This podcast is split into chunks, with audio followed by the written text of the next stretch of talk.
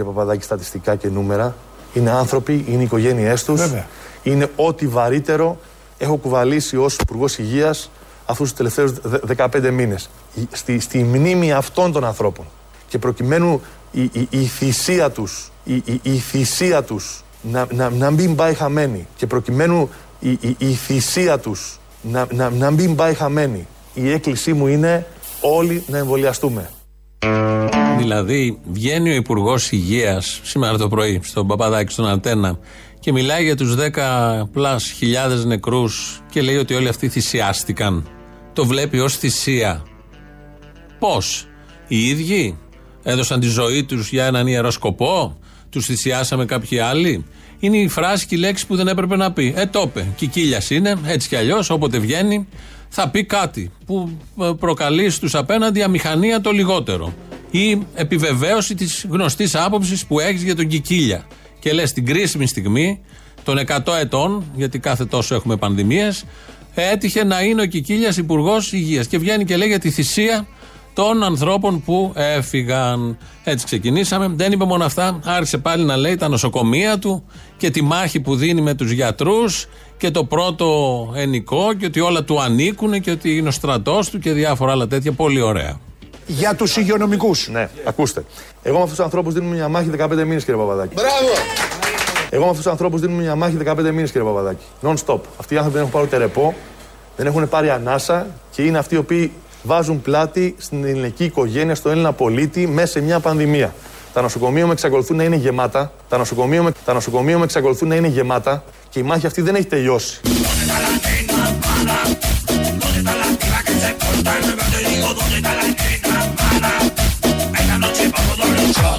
Εγώ με αυτούς τους ανθρώπους δίνουμε μια μάχη 15 μήνες, κύριε Παπαδάκη.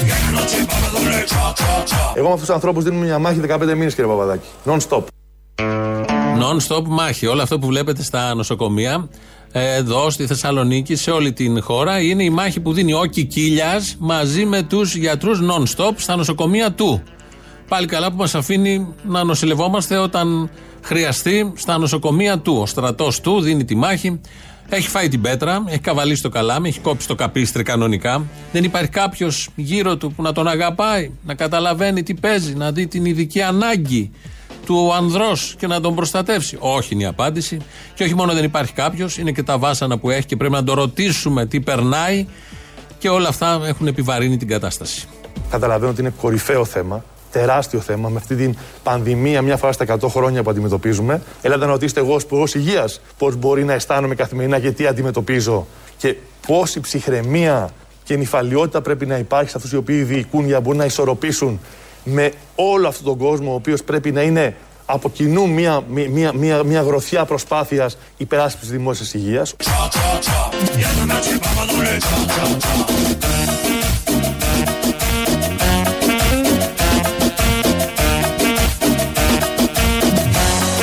Θέλετε να ρωτήσετε εγώ ως Υπουργός Υγείας πώς μπορεί να αισθάνομαι καθημερινά και τι αντιμετωπίζω. Ναι, θα πάμε να ρωτήσουμε τον Υπουργό τι αντιμετωπίζει και θα τον λυπηθούμε κιόλας. Ε, την ίδια ώρα που δεν ε, ρωτώνται γιατροί, νοσηλευτές, εργαζόμενοι στα νοσοκομεία, παρά μόνο συνδικαλιστές αστυνομικοί. Αυτοί ρωτώνται κάθε πρωί, υπάρχουν στα πάνελ και λένε την άποψή τους για την πανδημία, για την κίνηση, για την νεολαία, για όλα τα θέματα. Αλλά συνδικαλιστές γιατροί όχι. Και εδώ θέλει έτοιμα ο Υπουργός να ερωτηθεί και αυτός τι περνάει ακριβώς, τι περνάει τα βάσανα που έχει. Κάπου εδώ κλείνουμε με τον Κικίλια, θα τον βρούμε ίσως στην πορεία, ανάλογα το χρόνο. Ε, είναι τώρα σήμερα το πρωί στο πρωινή εκπομπή του Sky. Οικονόμου Αναστασοπούλου, παρουσιαστές, μέσα στο στούντιο. Δίπλα στο στούντιο είναι ο Άδωνης Γεωργιάδης. Σε σύνδεση τώρα σε παράθυρο είναι ο δημοσιογράφος Μπάμπης Παπαπαναγιώτου, όπου και μιλάει. Και ο άλλος δημοσιογράφος από την ε, Αυγή, ο Παπαδημητρίου. Μάλλον μάλλον θα το ακούσετε τώρα κι εσείς και θα βγάλετε το συμπέρασμά σας. Όλοι αυτοί είναι εκεί, τους βλέπουμε. Δεν μετακινούνται και πίσω δεν είναι κανείς σε τουαλέτα. Μπορούμε να το καταλάβουμε, διότι ο ένας έχει μια βιβλιοθήκη, ο άλλος έχει ένα τοίχο που δεν παραπέμπει σε τουαλέτα. Μάλλον κάποιος καλεσμένος φοράει το ακουστικό, μάλλον το μικρόφωνο από το στούντιο, από το κτίριο του Sky και έχει πάει στην τουαλέτα του Sky. Και μιλάει ο Μπάμπης Πάπα Παναγιώτου και ακούμε αυτό το 35% μέχρι στιγμής έχει μείνει να αντιμετωπίζεται από τον, από τον Πρωθυπουργό και την κυβέρνηση με μια μελλοντική αντιμετώπιση το Σεπτέμβριο. Μήπως με την υποχρεωτικότητα των εμβολίων, λες τώρα. Ακριβώς. Που έχει σε, σε άλλες χώρες όπως στην Ιταλία και όχι μόνο έχει ήδη γίνει. Μήπως πρέπει να επισπευτεί Μπορεί να γίνει αυτό για να μας απαντήσει ο Υπουργός. Μπορεί να γίνει αυτό εν μέσω κρίσης και πανδημίας; Ναι, ότι θέλαμε την απάντηση του Υπουργού εκείνη την ώρα, τι θέλαμε. Πεντακάθαρο, καζανάκι, κάποιος έχει το μικρόφωνο πάνω του, όχι από αυτούς που μιλάνε, εκτός αν από κάτω δεν ξέρω. Γραφείο το φόντο είναι και κάτι ψεύτικα. Φόντα. Υπάρχουν εκεί κάτι τέτοια που τα νοικιάζεις. Έχω δει διάφορους που παίρνουν από το διαδίκτυο, από το ίντερνετ δηλαδή, ένα φόντο και το βάζουν στη συνομιλία από πίσω. Είναι ψεύτικο το φόντο και κάθεται σε λεκάνη. Δεν, το, δεν μπορούμε να το αποκλείσουμε και αυτό, αλλά έγινε αυτό το πολύ ωραίο ευχάριστο σκηνικό πρωί-πρωί με τα Zoom και τις τηλεεργασίες και όλα τα υπόλοιπα. Έχουν γίνει πολλά τέτοια σκηνικά εντός και εκτός χώρας. Με κάτι γυμνούς, με κάτι άλλους από πίσω που κάνουν διάφορα, με κάτι μαθητές που επίσης κάνουν διάφορα. Εδώ είχαμε και το καζανάκι, πολύ καθαρό είναι η αλήθεια. Σε live μετάδοση. Άλλο θέμα των ημερών, σοβαρό θέμα των ημερών, είναι το 8ωρο και οι προσπάθειες του Χατζηδάκη να το καταργήσει. Πρώτα απ' όλα, η κυβέρνηση καταργεί το 8ωρο, καταργεί το 8ωρο, καταργεί το 8ωρο.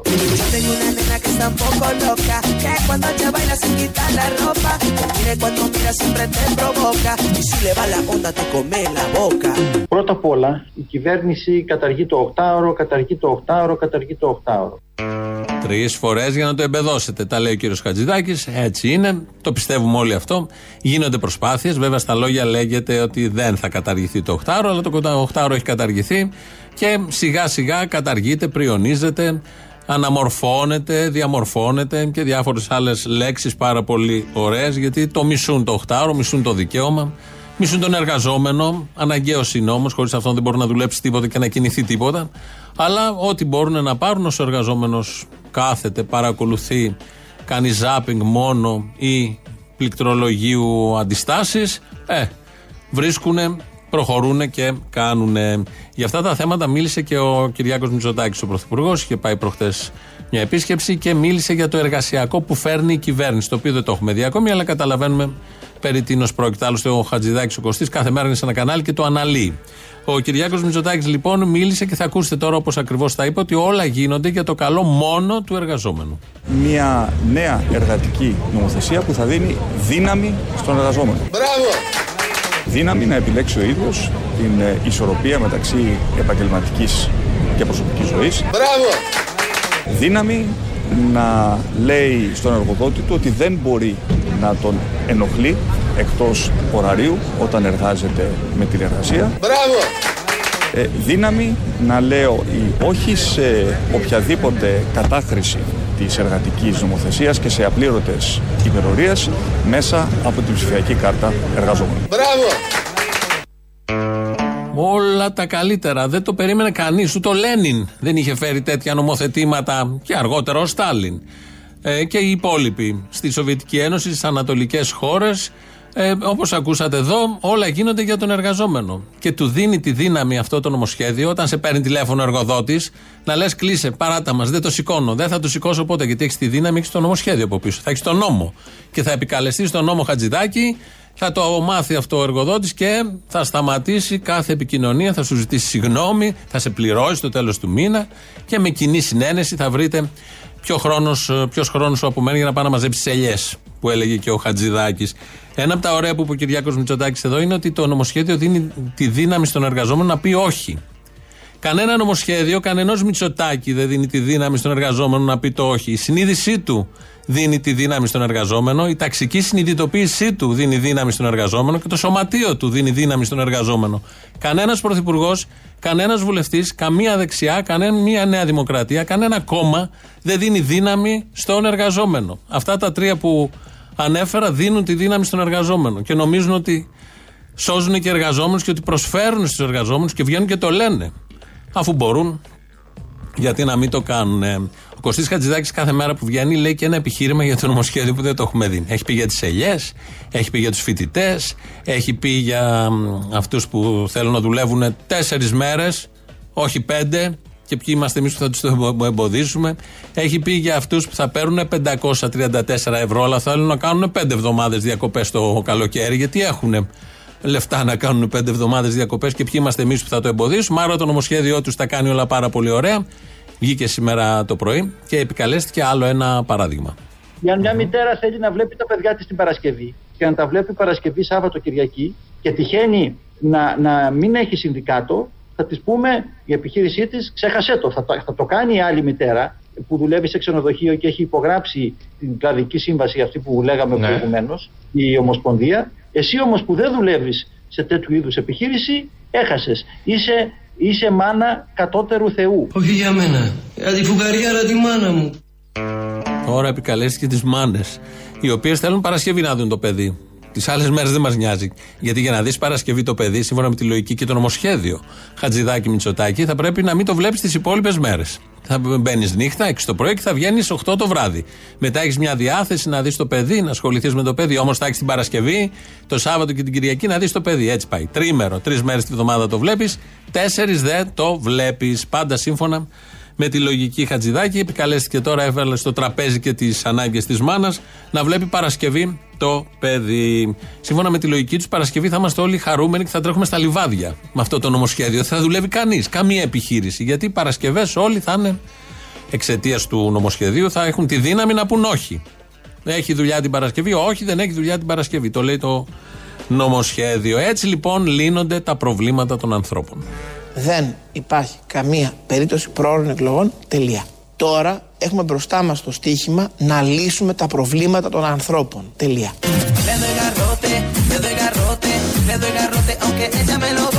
Τώρα έχουμε μπροστά μας το στίχημα να λύσουμε τα προβλήματα των ανθρώπων. Oh,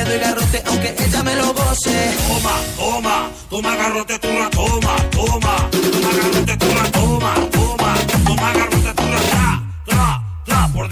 Τώρα έχουμε μπροστά μας το στίχημα να αγάσουμε τα προβλήματα των ανθρώπων. Τελεία. Άμα είναι τα προβλήματα μόνο, οκ, okay, γιατί νομίζω τους ανθρώπους. Αλλά είναι τα προβλήματα σε πρώτη φάση. Φαντάζομαι θα πάει και στους ανθρώπους μετά.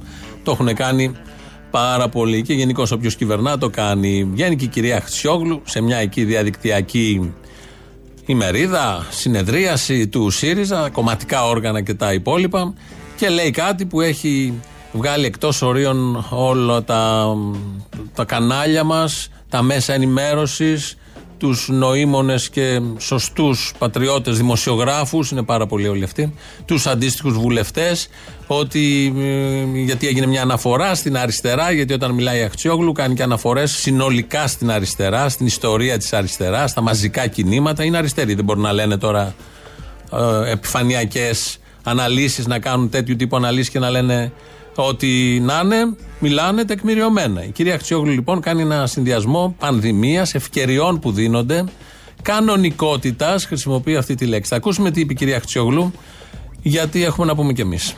Είναι πολύ μεγάλη ευκαιρία και ταυτόχρονα πολύ μεγάλη ευθύνη που έχουμε ως πρώτο κόμμα της αριστεράς στην Ευρώπη να δράσουμε ώστε αυτές οι μετατοπίσεις, αυτές οι ρογμές, ας το πω έτσι, που υπήρξαν στην Ευρώπη λόγω της πανδημίας να μπορέσουν να οδηγήσουν μια μεγαλύτερη, ουσιαστικότερη πολιτική αλλαγή. Είναι μια ευκαιρία που η αριστερά οφείλει να εκμεταλλευτεί. Θεωρώ ότι είναι πραγματικά μια ευκαιρία αυτή. Η, η κανονικότητα στην πραγματικότητα δεν είναι ποτέ ευκαιρία για την αριστερά. Η κανονικότητα οδηγεί στον ατομικισμό. Γι' αυτό και η κυβέρνηση επενδύει πάρα πολύ στην ατομική ευθύνη.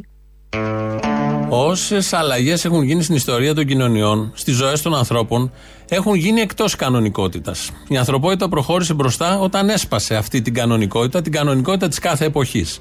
Ο άνθρωπος απελευθερώθηκε όταν έκανε λίμπα την προηγούμενη κατάσταση και έχτισε το καινούριο. Με αίμα, με κόπο, με πολλές δυσκολίες, χωρίς να πετυχαίνει πάντα, αλλά το δοκίμαζε. Άρα, υπό αυτή την έννοια, η Αχτσιόγλου έχει δίκιο. Κάθε μεγάλο γεγονός, κάθε πρωτοφανής κατάσταση, εδώ η πανδημία, στην ιστορία είναι ευκαιρία για σημαντικές αλλαγές. Και πάντα γίνονται τέτοιες αλλαγές. Πάντα γίνονται τέτοιες αλλαγές. Το θέμα είναι αυτές οι αλλαγές υπέρ ποιου γίνονται. Ένα απλό παράδειγμα. Μέσα σε τούτη την πανδημία, όπως όλοι ξέρουμε, όσοι είμαστε και σε δουλειές, αυξήθηκε η τηλεεργασία.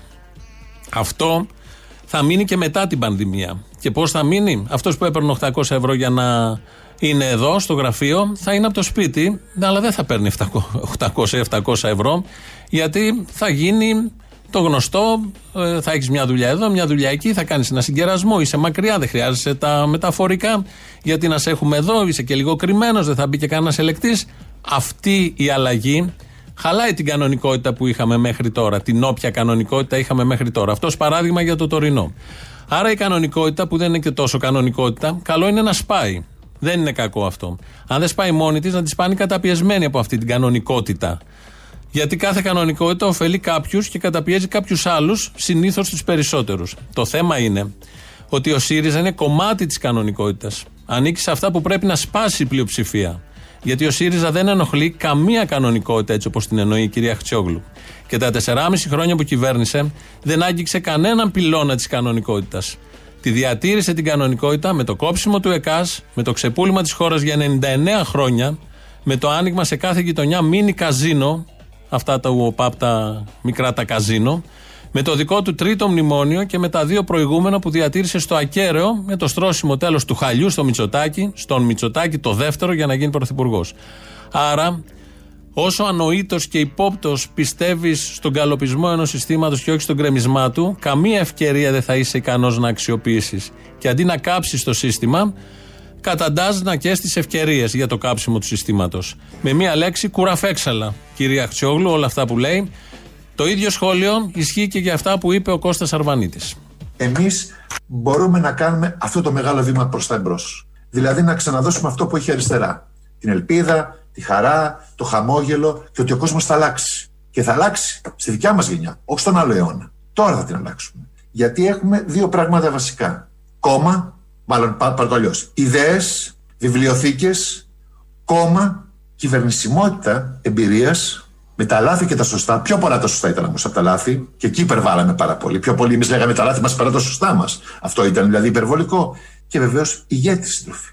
Γιατί τους αρέσει, τους αρέσει. Ο Αλέξης Τσίπρας είναι σημείο αναφοράς σε όλη την Ευρώπη και σε όλο τον κόσμο. Αυτός είναι.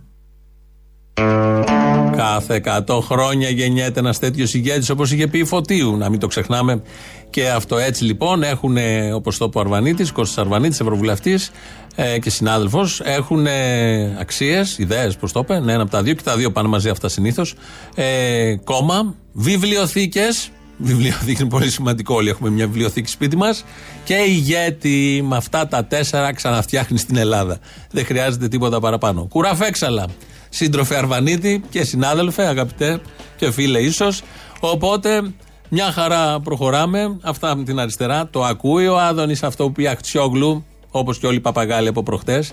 Το πιάνει σήμερα το πρωί που βγήκε για να πει ότι να η αριστερά θέλει αναμπουμπούλα, αλλά το τεκμηριώνει ο Άδωνης. Δεν είναι όπως σας τα είπα εγώ τώρα έτσι φρουφρού και αρώματα. Είναι διαβασμένος, ξέρει τι λέει. Δεν είπε μόνο αυτό. Για να μην μείνει αφιβολία, είπε, άλλωστε η κανονικότητα ποτέ δεν ευνοεί την αριστερά. Την αριστερά την ευνοεί το χάος. Θα γίνει χάος! Αυτό είπε. Την αριστερά την ευνοεί το χάος. Χάος, χαμός, πανικός. Χάος. Κατεβαίνω δυναμικά για να κάνω το χάος. Θα γίνει χάος! Εντάξει, την κανονικότητα τη σχέση με την ατομικότητα βέβαια, στην οποία επενδύεται. Το, το, το, γιατί δεν ευνοεί την αριστερά είναι άλλη μεγάλη συζήτηση. Άντως, Ξέρω, εγώ έχω διαβάσει και Μάρξ και Λένιν και τα πάντα. Είμαι και σχολικά μορφωμένος. Είμαι τελειόφυτος. Τετάρτη δημοτικού. Ξέρω, εγώ έχω διαβάσει και Μάρξ και Λένιν και τα πάντα. Μα είναι διαβασμένος, δεν είναι κανένας τυχαίος.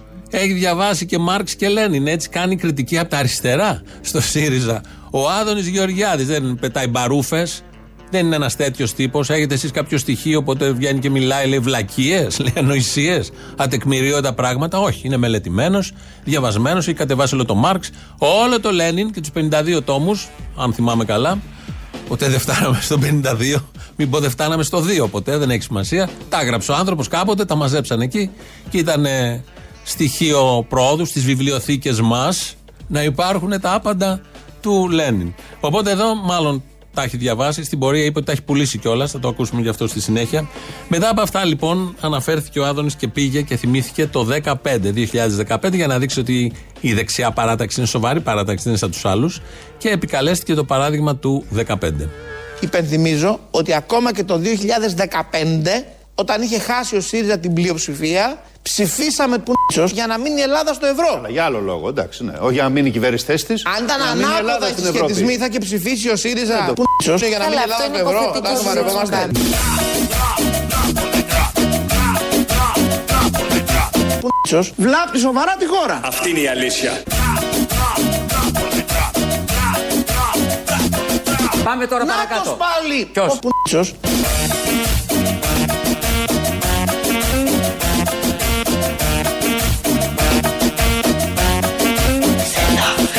πουνίτσος. Ποιος;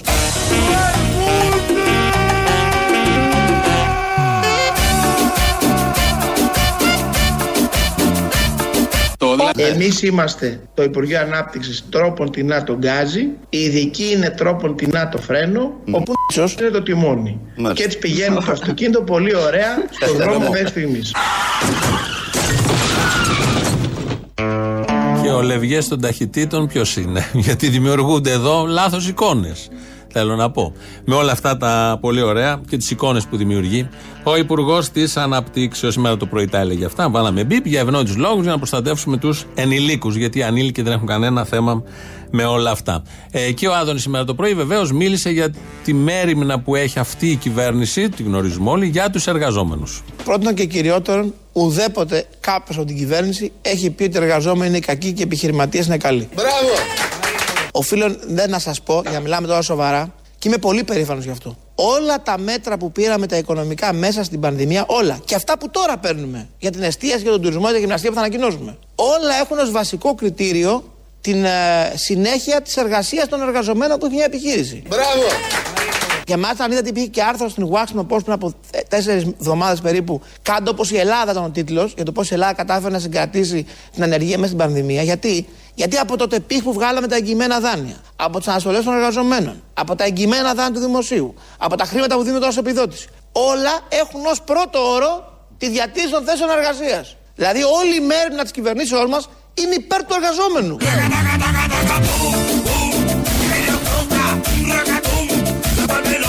Δηλαδή όλη η μέρημνα της κυβερνήσεώς μας είναι υπέρ του εργαζόμενου.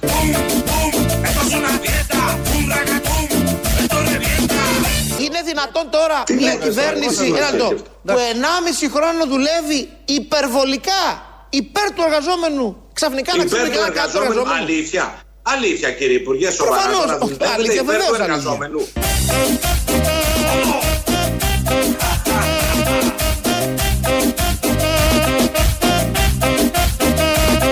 Δηλαδή όλη η μέρημνα της κυβερνήσεώς μας είναι ο πουνίτσος και είμαι πολύ περήφανος γι' αυτό.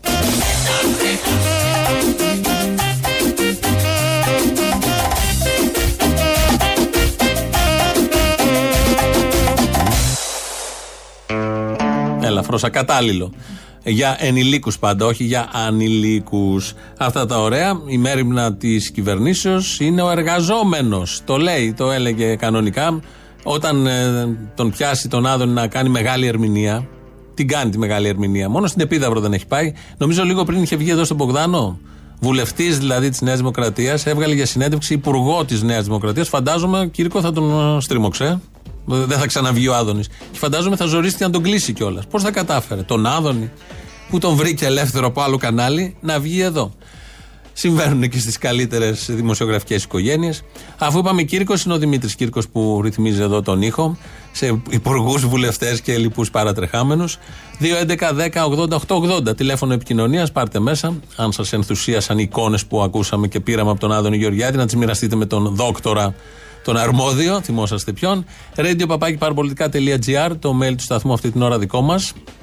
ελληνοφρένια.net.gr το επίσημο site του ομίλου Ελληνοφρένια και στο YouTube θα μας βρείτε στο official live και ηχογραφημένους και στα δύο και στο site και στο YouTube και στο Facebook και στα podcast. Τώρα πάμε στο πρώτο μέρος του λαού και εδώ είμαστε αμέσως μετά τις διαφημίσεις.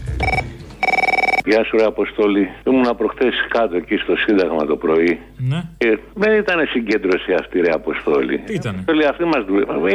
Ήταν, ήταν λίγοι, ρε Αποστόλη. Το κράμανο πυρήνα στο κουκούε. Δεν ξέρεις τώρα ποιοι θα ήταν. Πού ήταν όλοι οι άλλοι, ρε Αποστόλη; Παίρνουν μόνο τηλέφωνο εκεί πέρα. Γι' αυτό δούλευε τους όλους, ρε Αποστόλη. Που κάνουν τάχα μου διαμαρτύρονται και τάχα μου υποφέρουν και θέλουν να αποτινάξουν το ζυγό.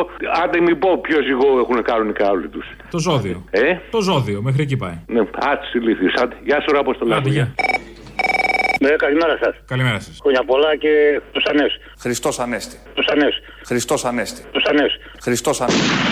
Ο κύριος Αποστόλης είναι. Ναι, ναι, αυτός είναι. Ε, τι κάνετε καλά, να σας πω, ήθελα να σας πω κάτι. Σας παίρνω από την Αρκαδία εδώ, την Πελοπόννησο. Είμαστε. Αρκάς είστε, πολύ ευχάριστο αυτό. Ναι, είμαστε πλούσιος νομός και έχουμε εργοστάσια εδώ, έχουμε πολλά λεφτά. Ήθελα να σας πω κάτι που λέτε για την κυβέρνηση, για το Μητσοτάκι. Δεν φταίει ο Μητσοτάκι. Αυτά τα είχε προαναγγείλει προεκλογικός. Είχε πει στην κυρία Μέρκερ ότι μας λέτε θα το κάνουμε γιατί του έκανε κάτι μάγκες και ο Τάισο Βαρουφάκη και τα και εκείνα. Και αυτοί που τους υποστηρίζετε, κάτι εργαζόμενους που τους υποστηρίζεις εσύ. Ναι, ναι. Όχι 20, όχι 20 ώρες την ημέρα. 50 ώρες να δουλεύουν από το πρωί μέχρι το βράδυ και με το καμουτζίκι απάνω. Και γαμπώνται, συγγνώμη για τη φράση μου, δεν είμαι του. Ναι, γαμπώνται αυτοί που ψηφίσανε το Μητσοτάκι. Ο Μητσοτάκι είναι μια χαρά άνθρωπος. Ευλογημένος να είναι ο Μητσοτάκης που μας άφησε μετά από 6 μήνες να πίνουμε τα ποτά μας. Ο άλλος για ένα πετρίτη. Αυτά τα συγκεκριμένα μέτρα έχουν και μια λειτουργία, θα μου επιτρέψετε να πω, παιδαγωγική. Τα είχαν, τα είχαν προλαγγείλει αυτά, τα είχαν πει προεκλογικός. Μισό λεπτάκι, γιατί έχω μπερδευτεί. Εσείς ποιο ψηφίσατε; Εγώ τι ψηφίζω, εγώ είμαι αριστερός Εγώ να ξύπναγε τώρα ο. Ο Τσίπρας; Ο Βελοχιώτη να τους πετάξει. Με στη θάλασσα. Αυτούς να τους.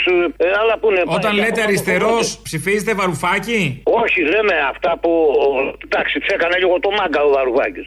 Εντάξει, πήγαινε, εντάξει. Ναι, για να καταλάβω πόσο αριστερό. Εγώ είμαι με το, φίλε, εγώ είμαι με το Πανάσο Παφίλη. Απάνω από τη Λαμία και εκεί. Είμαι από εκεί πάνω εγώ. Είστε επαφιφιλόφιλος που λέμε. Πάρτα μοριάρωστη.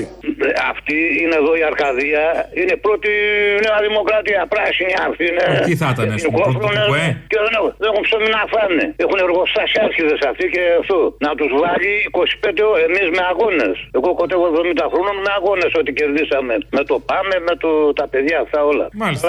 Τέλος Ναι. πάντων, το δέχομαι, εντάξει, όλα καλά. Λίγο το παικτικό να βρείτε γιατί λίγο μας μπερδέψατε. Κατάλαβα, να είστε καλά. Όχι, ναι, ναι, αλλά μην τους λυπάς αυτούς. Δεν τους λυπάμαι έτσι κι αλλιώς. Γιατί εγώ τους βλέπω έξω να με, άμα πεις τίποτα για το μισθό, να τους σκοτώσουν. Λες, ε, ναι. Γεια σας και χάρηκα. Γεια. Άντε, γεια, κι εγώ πάρα πολύ.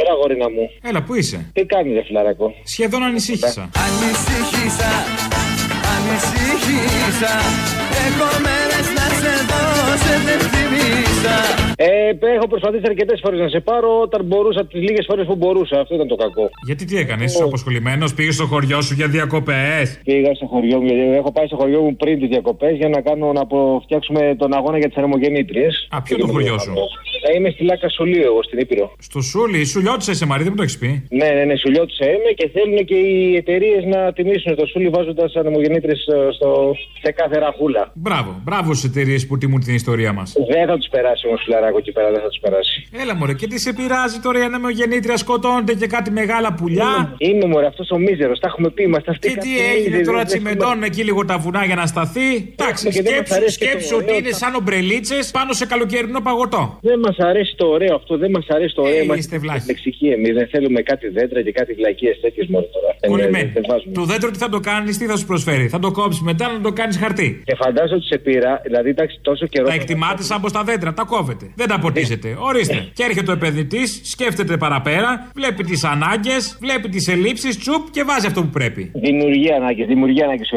ο επενδυτής. Δεν χρειάζεται να. Δημιουργεί ανάγκες σε το σύστημα έτσι κι αλλιώς. Χωρίς ανάγκη αυτό το σύστημα δεν υπάρχει.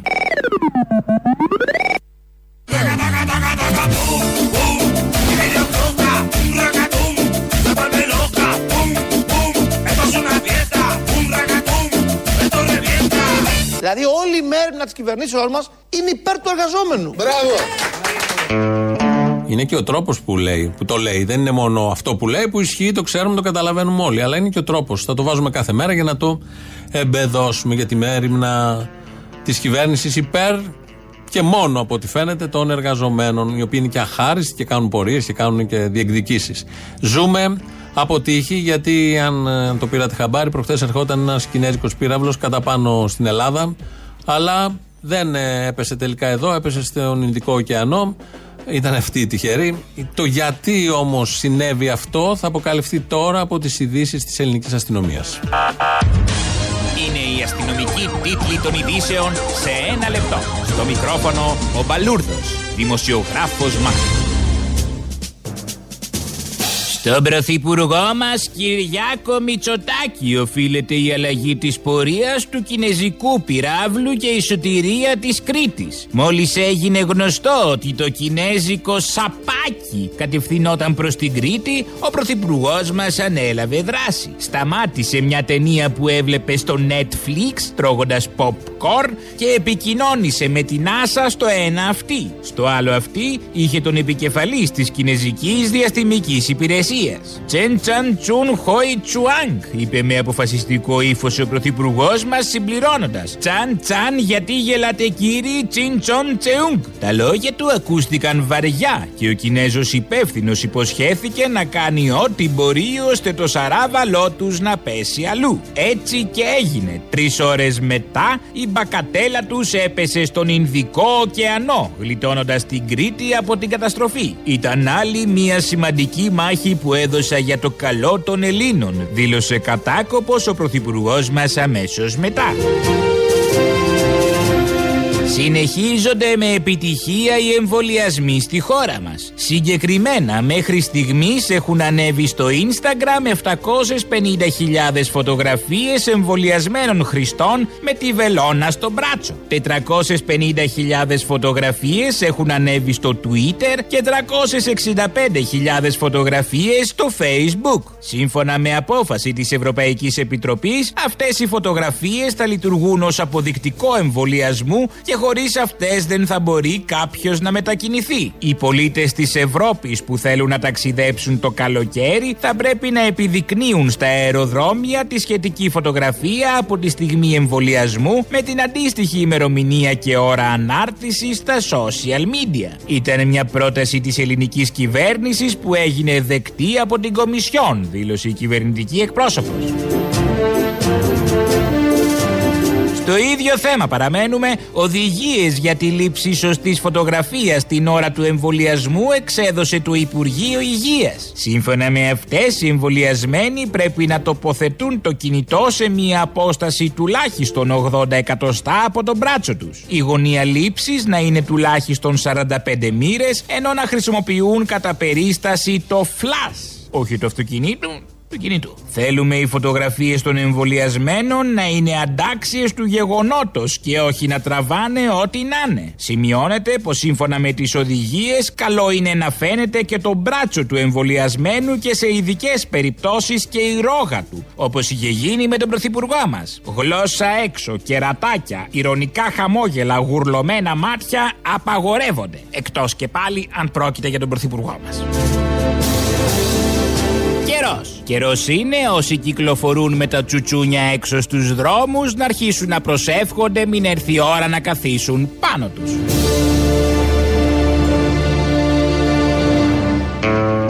Και εκεί που νομίζαμε ότι έχουμε τους άριστους και μας μιλούσαν για αριστεία και ακόμη μιλάνε, αποδεικνύεται ότι είναι αριστοκρατία. Κάτι τέτοιο προκύπτει από τη δήλωση του Συμβούλου του Πρωθυπουργού, του κ. Πατέλη, ο οποίος μίλησε απαξιωτικά τελείως για όσους νέους έχουν σπουδάσει, τρώνε τα χρόνια τους, τις ώρες τους, τον ελεύθερο τους χρόνο, την καλύτερη πενταετία, εφταετία, δεκαετία της ζωής τους για να αποκτήσουν επιπλέον πτυχία. Για τις πιο πολλές δουλειές που μπορεί να κάνει κάποιος μετά τις σπουδές του, όχι απλώς δεν είναι απαραίτητο το δακτορικό, αλλά ε, είναι και κάτι το αρνητικό. Εγώ δηλαδή ε, δεν θα προσλάβανα κάποιον με διδακτορικό αν μου έκανε αίτηση, γιατί δείχνει ότι πιθανώς να είναι κάποιος άνθρωπος ο οποίος δεν έχει απαραίτητος όρεξη για δουλειά. Το διδακτορικό αποτεί μια αφαισίωση, αν θέλεις να το κάνεις καλά, 4, 5, 6 χρόνια, στην πιο παραγωγική σου ηλικία. Ε, οπότε είναι κάτι το οποίο ουσιαστικά σου καθυστερεί την ε, καριέρα σου. Δηλαδή, έτσι σκέφτονται στο Μαξίμου. Συμβουλεύει αυτός ο κύριος τον Πρωθυπουργό για θέματα διάφορα και έχει την άποψη ότι αυτός που κάνει διδακτορικό είναι τεμπέλης. Δεν έχει όρεξη για δουλειά. Πώς βγάζει αυτό το συμπέρασμα και πώς Το έχει μέσα του βαθιά τεκμηριωμένο και βγαίνει και το λέει σε δημόσιο λόγο. Και μετά, βέβαια, αρχίσαν τα συγγνώμη πάλι για άλλη μια φορά. Αυτό το δεκαήμερο κάποιος κυβερνητικός είπε κάτι που δεν το καταλάβαμε όλοι και αρχίζει διορθωτικές δηλώσεις και, και, και, που το κάνει χειρότερο.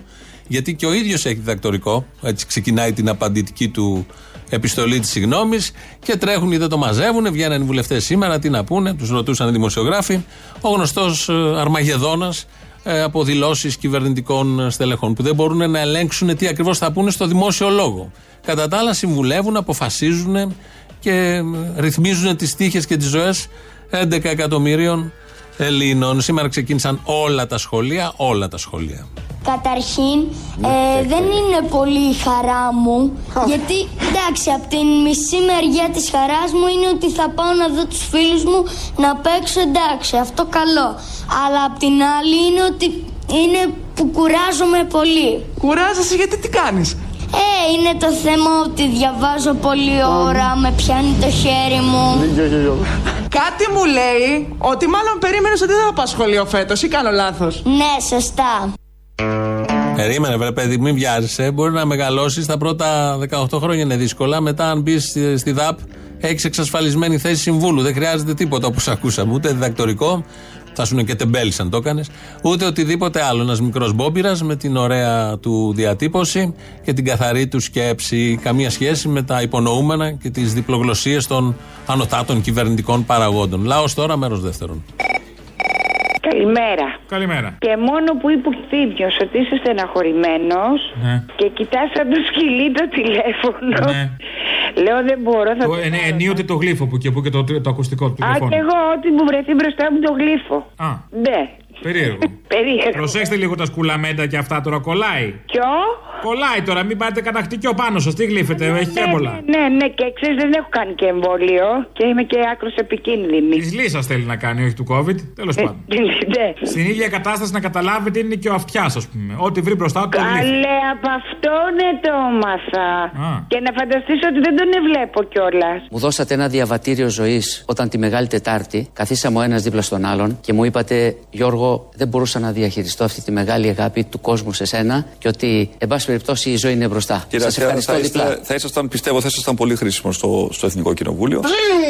Έχω μάθει ότι είναι πολύ γλύφτης και λέω τι ο αυτιά και εγώ τι είμαι δηλαδή. Ναι, όχι, ο καθένας μπορεί. Α, ακριβώς, δεν είναι τίποτα σπουδαίο. Λοιπόν, ε, είναι πάρα πολλά αυτά που μπορούμε, πρέπει να σχολιάσουμε, αλλά.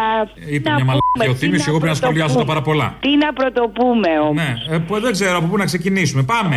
Δεν υπάρχει, Από το πέντε. δεν υπάρχει, δεν υπάρχει ξεκίνημα. Ούτε Δεν είναι το μέση, πάλι ούτε- ξεκίνημα που λέμε. Ω, το πάλι ξεκίνημα πρέπει να ξεκινήσει και να. Άντε τώρα. Τέλος πάντων, αυτό πήρα να πω είναι κρίμα το σκυλί να βλέπεις το τηλέφωνο. Ευχαριστώ που με σκεφτήκατε. Την επόμενη φορά μου πετάξετε λιχουδιά. Καλημέρα. Α, όλες τα παρεμβάσατε τώρα. Γεια χαρά. Πού είναι ο παπάς; Εδώ, ένα μηδέn. Ένα μηδέν εκεί είναι ο παπάς. Ναι. Πήγα, έκανα σήμερα τη δεύτερη δόση, το άστρα μη με θρομβώνεται. Α, άντε, καλά, χάρηκα που σε γνώρισα.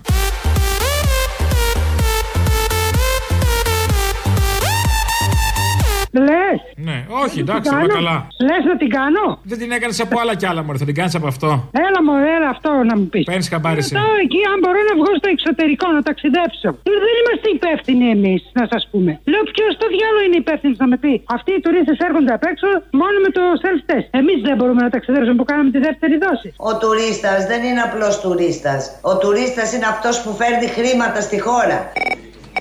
Πού είσαι ρε τρελέ; Τι θες; Εμβόλιο έκανες. Ε, δεν έχει ανοίξει ακόμα για την ηλικία μας. Θα πάμε μωρή που δεν έχει ανοίξει αφού έχει ανοίξει και όλους τώρα. Όχι για όλους. Έχει ανοίξει 18 με 30, με 29, όχι. Α, ναι, ναι, όχι τόσο μικρά σαν και εσάς, όχι ακόμα. Κάνε κανένα εμβόλιο. Ρε μαλάκα να ανοίξει κανένα live να έρθει να, να σε δούμε να λες καμιά μαλακία από κοντά, δηλαδή έλεος. Α, θες τη μαλακία σου, αλλά τη θες από κοντά, δεν τη θες από ραδιόφωνο. Ε, ο, εντάξει, από ραδιόφωνο δεν εντάξει, μπούχτισα και λίγο από κοντά μου έχει λείψει. Σωστό. Ε, κάτι ετοιμάζουμε τώρα. Θα δούμε άμα ανοίξουν. Άντε να δούμε, άντε πάει. Για Ιούνιο πάει η δουλειά. Έλα, ρε Αποστολή, δεν πρέπει. Τώρα περιμένει να τα πάρει όλοι. Ε, άκουσα το θύμιο, λέει δεν παίρνει, είναι στεναχωρημένο το παιδί. Λοιπόν. Τώρα του ήρθε και αυτού να το πει στο τέλος. Έλαντε, να σου πω τώρα, αυτός ο ξεφτύλος ο αυτιά. Πρέπει να βρει μεθ ένας άνθρωπος και άσε να ουρλιάζουν από το κοντρόλ. Προκειμένου να σώσουμε έναν άνθρωπο, γυρίζω το, το, το, το στούντιο πάνω κάτω. Δηλαδή, τόσοι άνθρωποι που περιμένανε εκτός εντατικής, που πεθάνανε. Να παίρναν τηλέφωνο στον αυτιά, δεν κατάλαβα. Δηλαδή, δύο. Εκεί την πατήσανε, γι' αυτό πεθάνανε, που δεν πήρανε στον αυτιά. Δύο φορές ξεφτύλες λοιπόν, Αποστόλη μου. Και ο άλλος ο ξεφτύλας, ο στρατός μου και αυτά. Ο στρατός μου, κύριε ε, Κούτρα. Αμάν, την ψώνισε. Θυμάμαι στο Λύκειο που κάναμε. Ο άλλος έχει κόψει καπίστρι, άστονα, δεν πειράζει. Την ψώνισε γιατί καλά, ωραίο είναι αυτό. Είχα, κάναμε αντικόνη και μας έλεγε ο φιλόλογος για το λόγο του κρέοντα που χρησιμοποίησε το εγώ και το εγώ ότι μοιάζει με του Παπαδόπουλου. Που έβγαινε και λέγε Εγώ αποφάσισα, ξέρεις αυτά τα. Ναι, ναι. Και αυτός το ίδιο είναι. Και έχει καβαλήσει. Είναι Καλά, αυτός είναι Παπαδόπουλος από τα φθηνιάρικα γερμανικά σούπερ μάρκετ. Ακριβώς. Δηλαδή το λεξιλόγιο του είναι τελείως καραβανιστικό. Εγώ και εγώ. Λοιπόν, άντε για ρε Αποστόλη. Άντε, γεια.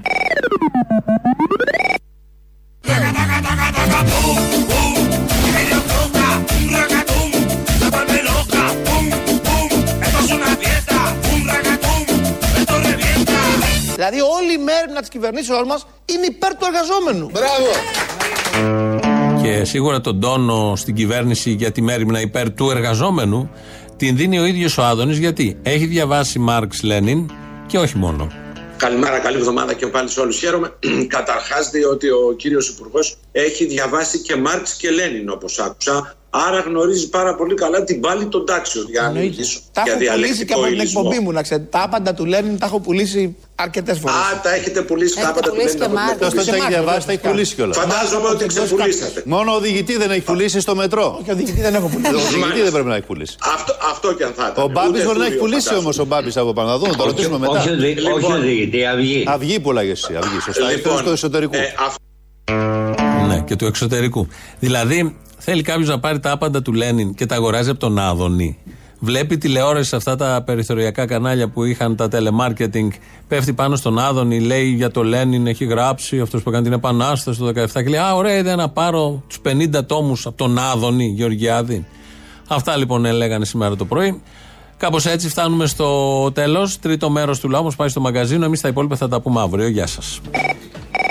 Δεν φταίνε αυτοί οι πιτσιρικάδες. Φταίνε οι νέοι που δεν τους φυλακώνουν στο ξύλο. Δηλαδή αυτός που θα δουλεύει στο εκπτωτικό χωριό θα πει στα αφεντικό δεν θα έρθω την Κυριακή γιατί θα πάω για μπάνιο με την κόμενα. Ναι. Ένας εργαζόμενος μπορεί να θέλει να πάρει παραπάνω άδεια και γι' αυτό το λόγο να δουλέψει κάποιες μέρες του χρόνου περισσότερο. Ή μπορεί να θέλει να κάθεται τις Παρασκευές. Έτσι θα του πει. Ναι, και το, και το αφεντικό θα του πει αγορίνα μου ό,τι θες. Εννοείται, δεν θα σε απολύσω. Θα του δώσει και δώρο την πετσέτα. Να σου πω κάτι. Αυτός που παίρνει 534 δια του 30 δηλαδή είναι 20 ευρώ την ημέρα μπορεί να πάει 4 εβδομάδες διακοπές. Αν θέλει να πάει, ναι. Ποιος είμαι εγώ και ποιος είναι ο ΣΥΡΙΖΑ που θα του πούμε όχι, θα πρέπει να πας τέσσερις εβδομάδες, είτε το θες είτε δεν το θες. Να πάει. Αλλά, αλλά το βλέπω σε κανένα ξερονήσει με καμιά τέντα. Αυτό πήγα να- Γι' αυτό πήγε ο Κουτσούμπας και άνοιξε τη Μακρόνισο. Κάτι ήξερε ο Κουτσούμπας που πήγε στη Μα Μακρόνισο. δεν βγαίνει για κάτι παραπάνω με τόσα λεφτά, παιδί μου, ούτε για κάμπινγκ δεν φτάνει. Για οργανωμένο σε καμία περίπτωση. Για ελεύθερο μόνο να καταφέρεις να μην φας πρόστιμο. Ρε φίλε, κ- ξαναλέω όμως, δεν φταίνε αυτοί. Δεν φταίνε Survivor, η φάση είναι μόνο survivor. Ε, δεν στα ρε Ελλάδα αυτά όλα. Δεν στα, δηλαδή δεν έχω γρακτήσει. Λοιπόν, τα νέα παιδιά φταίνε που δεν τους πλακώνουν στι κλωτσές. Αυτοί φταίνε. Δεν φταίει κανένας άλλος. Αυτά οι πρέπει τα νέα Ε, καλά, θα παιδιά. έρθει η ώρα, μην αγχώνεσαι. Γεια σου, όμορφε. Γεια μου. Σήμερα θέλω να μιλήσουμε σοβαρά. Αχ, βαριέμαι. Αχ, βαριέσαι. Θέλω να σου κάνω μια ανακοίνωση.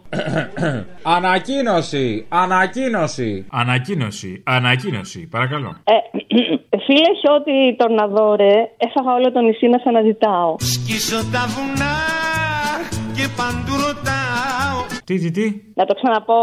Ναι. Φίλε Χιώτη Τορναδόρε, έφαγα όλο το νησί να σε αναζητάω. Ποιος είδε Χιώτη, που αγαπάω Ποιος είδε Χιώτη, που αγαπάω Ποιος είναι ο Χιόντι ο Τορναδόρος; αυτόν που έβγαλε στην ε, Τετάρτη. Αυτός ο κόμμα θέλει να σε γνωρίσει; Α, καλά, δεν θυμάσαι τίποτα, έτσι. Θέλω να δώσεις χαιρετισμούς, όχι φιλικούς που γράφουμε στα email, τους άλλους χαιρετισμούς, την κυρία Δασκάλα. Ω, καλησπέρα. Αυτός νομίζω θέλει να σε φυστικό και να σε αφήσει. Ναι, το ίδιο λέμε.